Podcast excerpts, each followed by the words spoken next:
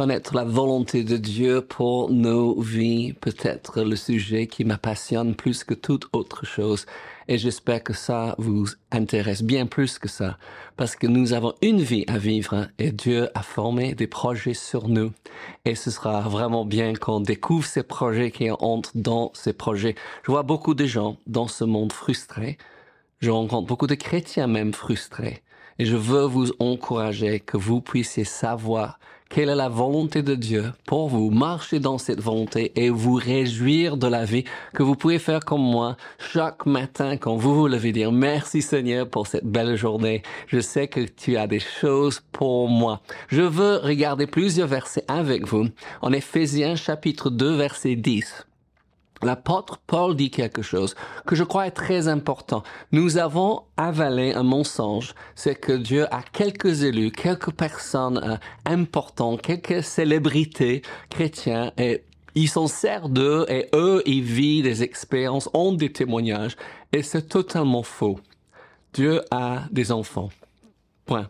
Nous sommes enfants de Dieu. Il n'y a pas une hiérarchie, il n'y a pas des enfants plus proches que d'autres mais Dieu a un plan pour les vies de chacun de ses enfants. Éphésiens 2.10, c'est un verset à connaître, à méditer, à déclarer. Il dit, car nous sommes son ouvrage, je suis l'ouvrage de Dieu, ayant été créés en Jésus-Christ pour de bonnes œuvres L'Église traditionnelle a enseigné que c'est par les bonnes œuvres que nous sommes sauvés, et nous savons que c'est faux. Oui, c'est par la grâce de Dieu, oui, que nous sommes sauvés par le moyen de la foi. C'est que Jésus est mort à notre place, à payer pour nos péchés, mais nous sommes sauvés pour de bonnes œuvres. Ça veut dire qu'il y a un avant, connaître Jésus avant être né de nouveau et un après.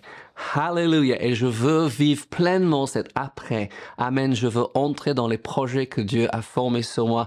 Il dit, il dit, pour les bonnes œuvres que Dieu a préparées d'avance afin que nous les pratiquions.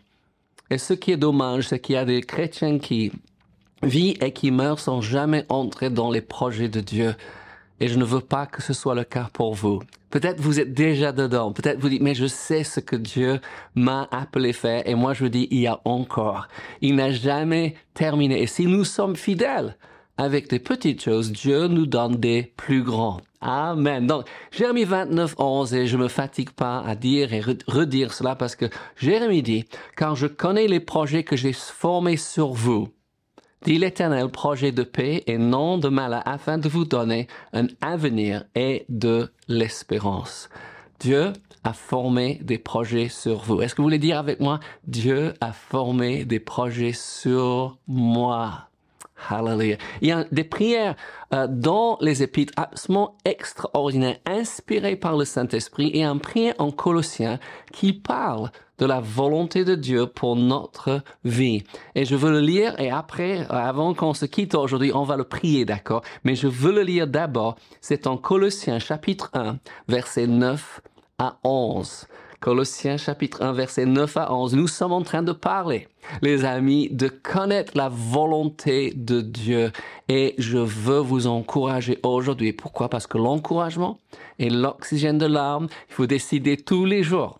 chaque matin, je vais être encouragé et je vais encourager quelqu'un d'autre. Et John, qu'est-ce que tu veux nous encourager? Je veux vous encourager que vous pouvez découvrir la volonté de Dieu pour vous. Et vous pouvez y marcher. Donc, qu'est-ce qu'il dit? Colossiens 1, 9 à 11.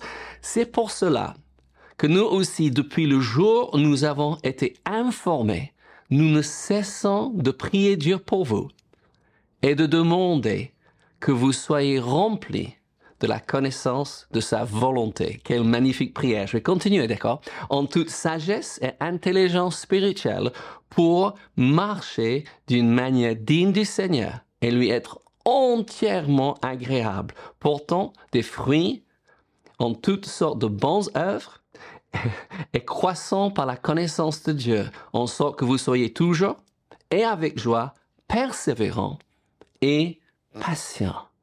C'est magnifique cette prière, n'est-ce pas? Oui. Nous ne cessons de prier Dieu pour vous. Pourquoi?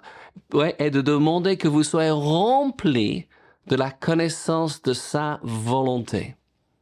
C'est ce que je prie pour vous. On va y arriver, d'accord? Hallelujah. Donc, j'ai une question pour vous. Amen. comment décider dans cette vie quand il y a tellement d'options ce que nous allons prendre? Et peut-être vous avez déjà pris la mauvaise option. Nous nous trouvons à maintes reprises, oui, même dans la journée, devant des carrefours. Est-ce que je vais à droite ou est-ce que je vais à gauche? Est-ce que je, je, décide de faire ceci ou de cela? Ouais. Je parle pas peut-être de ce qu'on va euh, mettre comme vêtements ou de ce qu'on va manger, mais ça peut être cela. Mais est-ce que je vais faire cette, euh, cet appel? Est-ce que je vais appeler cette personne? Est-ce que je vais envoyer cette SMS ouais. Est-ce que je vais faire ce que je ressens profondément dans mon cœur faire? Ou est-ce que je vais me laisser entraîner dans le train-train de la vie par les autres? Moi, je pense que nous avons besoin, chacun, de vivre notre vie intentionnellement. Saint Luc n'a pas eu la visite d'un ange. Il n'a pas eu une visitation pour lui dire qu'il devait écrire l'évangile. Vous savez, ce n'est pas un des apôtres qui a marché avec Jésus, c'était le docteur Luc qui a accompagné Paul dans ses voyages. Et il va nous dire pourquoi il a écrit l'évangile selon Luc. Et je ne sais pas si vous aimez cet évangile, mais il y a des choses dans l'évangile Luc que nous ne trouvons pas dans les autres évangiles. Et un autre aperçu, surtout du fait que c'est un médecin qui nous écrit. Il donne les détails, surtout sur les, des, euh, des euh, guérisons divines, des choses comme ça, miraculeuses. Il, il donne des détails. J'aime tellement cet évangile. Et il va nous dire pourquoi il a écrit son évangile. Quelquefois, les gens pensent qu'il faut avoir une visitation, il faut avoir une vision, il faut que Jésus vous apparaisse. Moi, j'ai pas eu ces choses j'ai entendu une parole dans mon cœur pour changer totalement ma vie. C'était le mot la France. Et je vis toujours avec ce mot, sachant que Dieu m'a appelé. Et quand j'ai demandé la main de Laura en mariage, elle savait que si elle m'épouserait, elle irait en France. Luc, qu'est-ce qu'il nous dit? Pourquoi a-t-il décidé d'écrire cet évangile?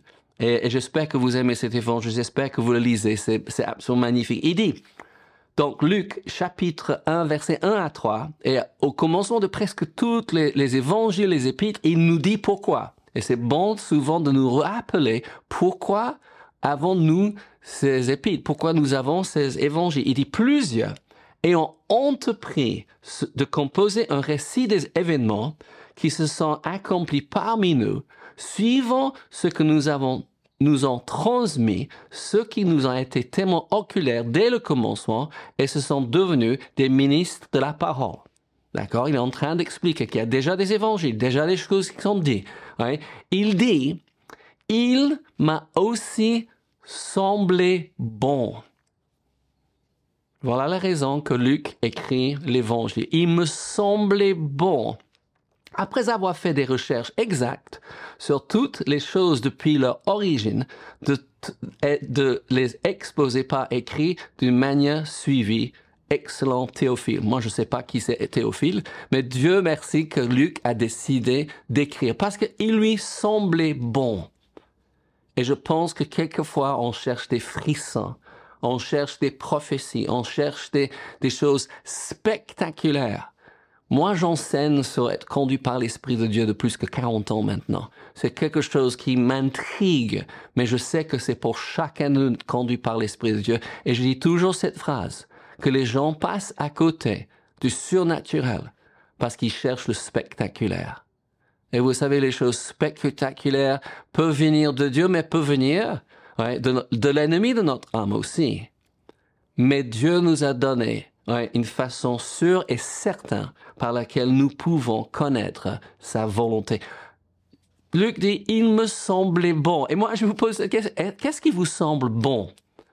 Parce que si on, suit ces, ces euh, intuitions le plus profond de notre être, moi je parle aux gens qui sont chrétiens, qui sont nés de nouveau, que votre nature a été changée par la nouvelle naissance. Vous avez oui, la nature de Dieu dans notre cœur. Donc, on peut se fier à notre cœur. Et il faut qu'on regarde à l'intérieur.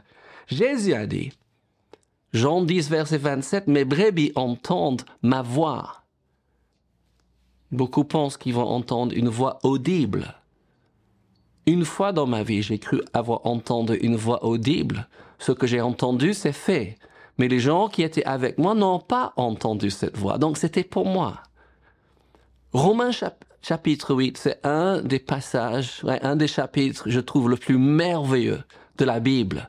Et dans ce passage, il nous dit comment nous pouvons tous être conduits par l'Esprit de Dieu, connaître ces bonnes œuvres à, que Dieu a préparées pour nous. Certains disent ils n'ont jamais entendu la voix de Jésus, mais vous savez, vous pouvez dire, comme je dis, chaque fois que je lis ma Bible, Dieu me parle. Je vous promets, ça va ouvrir quelque chose pour vous si vous commencez à lire, parce que vous allez attendre, vous êtes dans l'expectative, dans la foi d'entendre Dieu. Et souvent, il y a un verset qui saute de la page et dit, c'est la réponse à ma question. C'est ce que Dieu est en train de me dire. Mais écoute ceci, Romains 8, verset 14 et verset 16 sont des versets clés pour ce qui concerne connaître la volonté de Dieu pour notre vie. Il dit, car tous ceux qui sont conduits par l'Esprit de Dieu sont fils de Dieu. Ou on peut dire, tous les fils et les filles de Dieu sont conduits par l'Esprit de Dieu. Et verset 16 nous dit comment Il dit, l'Esprit lui-même rend témoignage à notre esprit. L'homme intérieur, c'est notre esprit. Le cœur, c'est notre esprit, n'est-ce pas? Il rend témoignage à notre esprit que nous sommes enfants de Dieu. Je pose une question. Et j'ai une question très importante. Hein? Qui fait l'arbitre dans votre vie? Est-ce que les autres choisissent pour vous? Parce que c'est quand nous sommes enfants, les parents choisissent pour nous en grandissant, nous devons prendre ces décisions nous-mêmes. Et la Bible nous dit comment prendre ces décisions.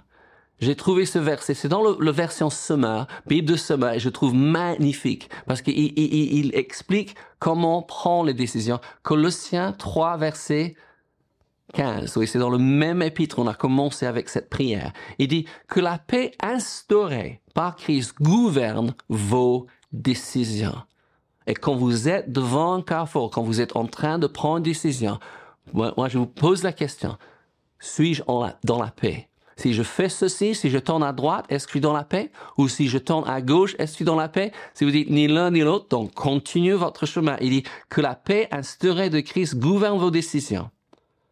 Car c'est à cette paix que Dieu vous a appelé pour former un seul corps. Soyez reconnaissant. Et après, il dit en verset 16 que la parole de Christ habite parmi vous abondamment. Instruisez-vous et exhortez-vous les uns les autres en toute sagesse, oui, par des psaumes, par des hymnes et par des cantiques spirituels, chantant à Dieu dans vos cœurs sur l'inspiration de la grâce. Quand nous établissons la parole de notre cœur, nous pouvons connaître la volonté de Dieu par la paix qui est dans notre cœur. Paul prie pour les chrétiens de Colosse. Il les a jamais rencontrés. Certains de vous, je ne le connais pas personnellement. D'autres, nous avons eu la joie de rencontrer.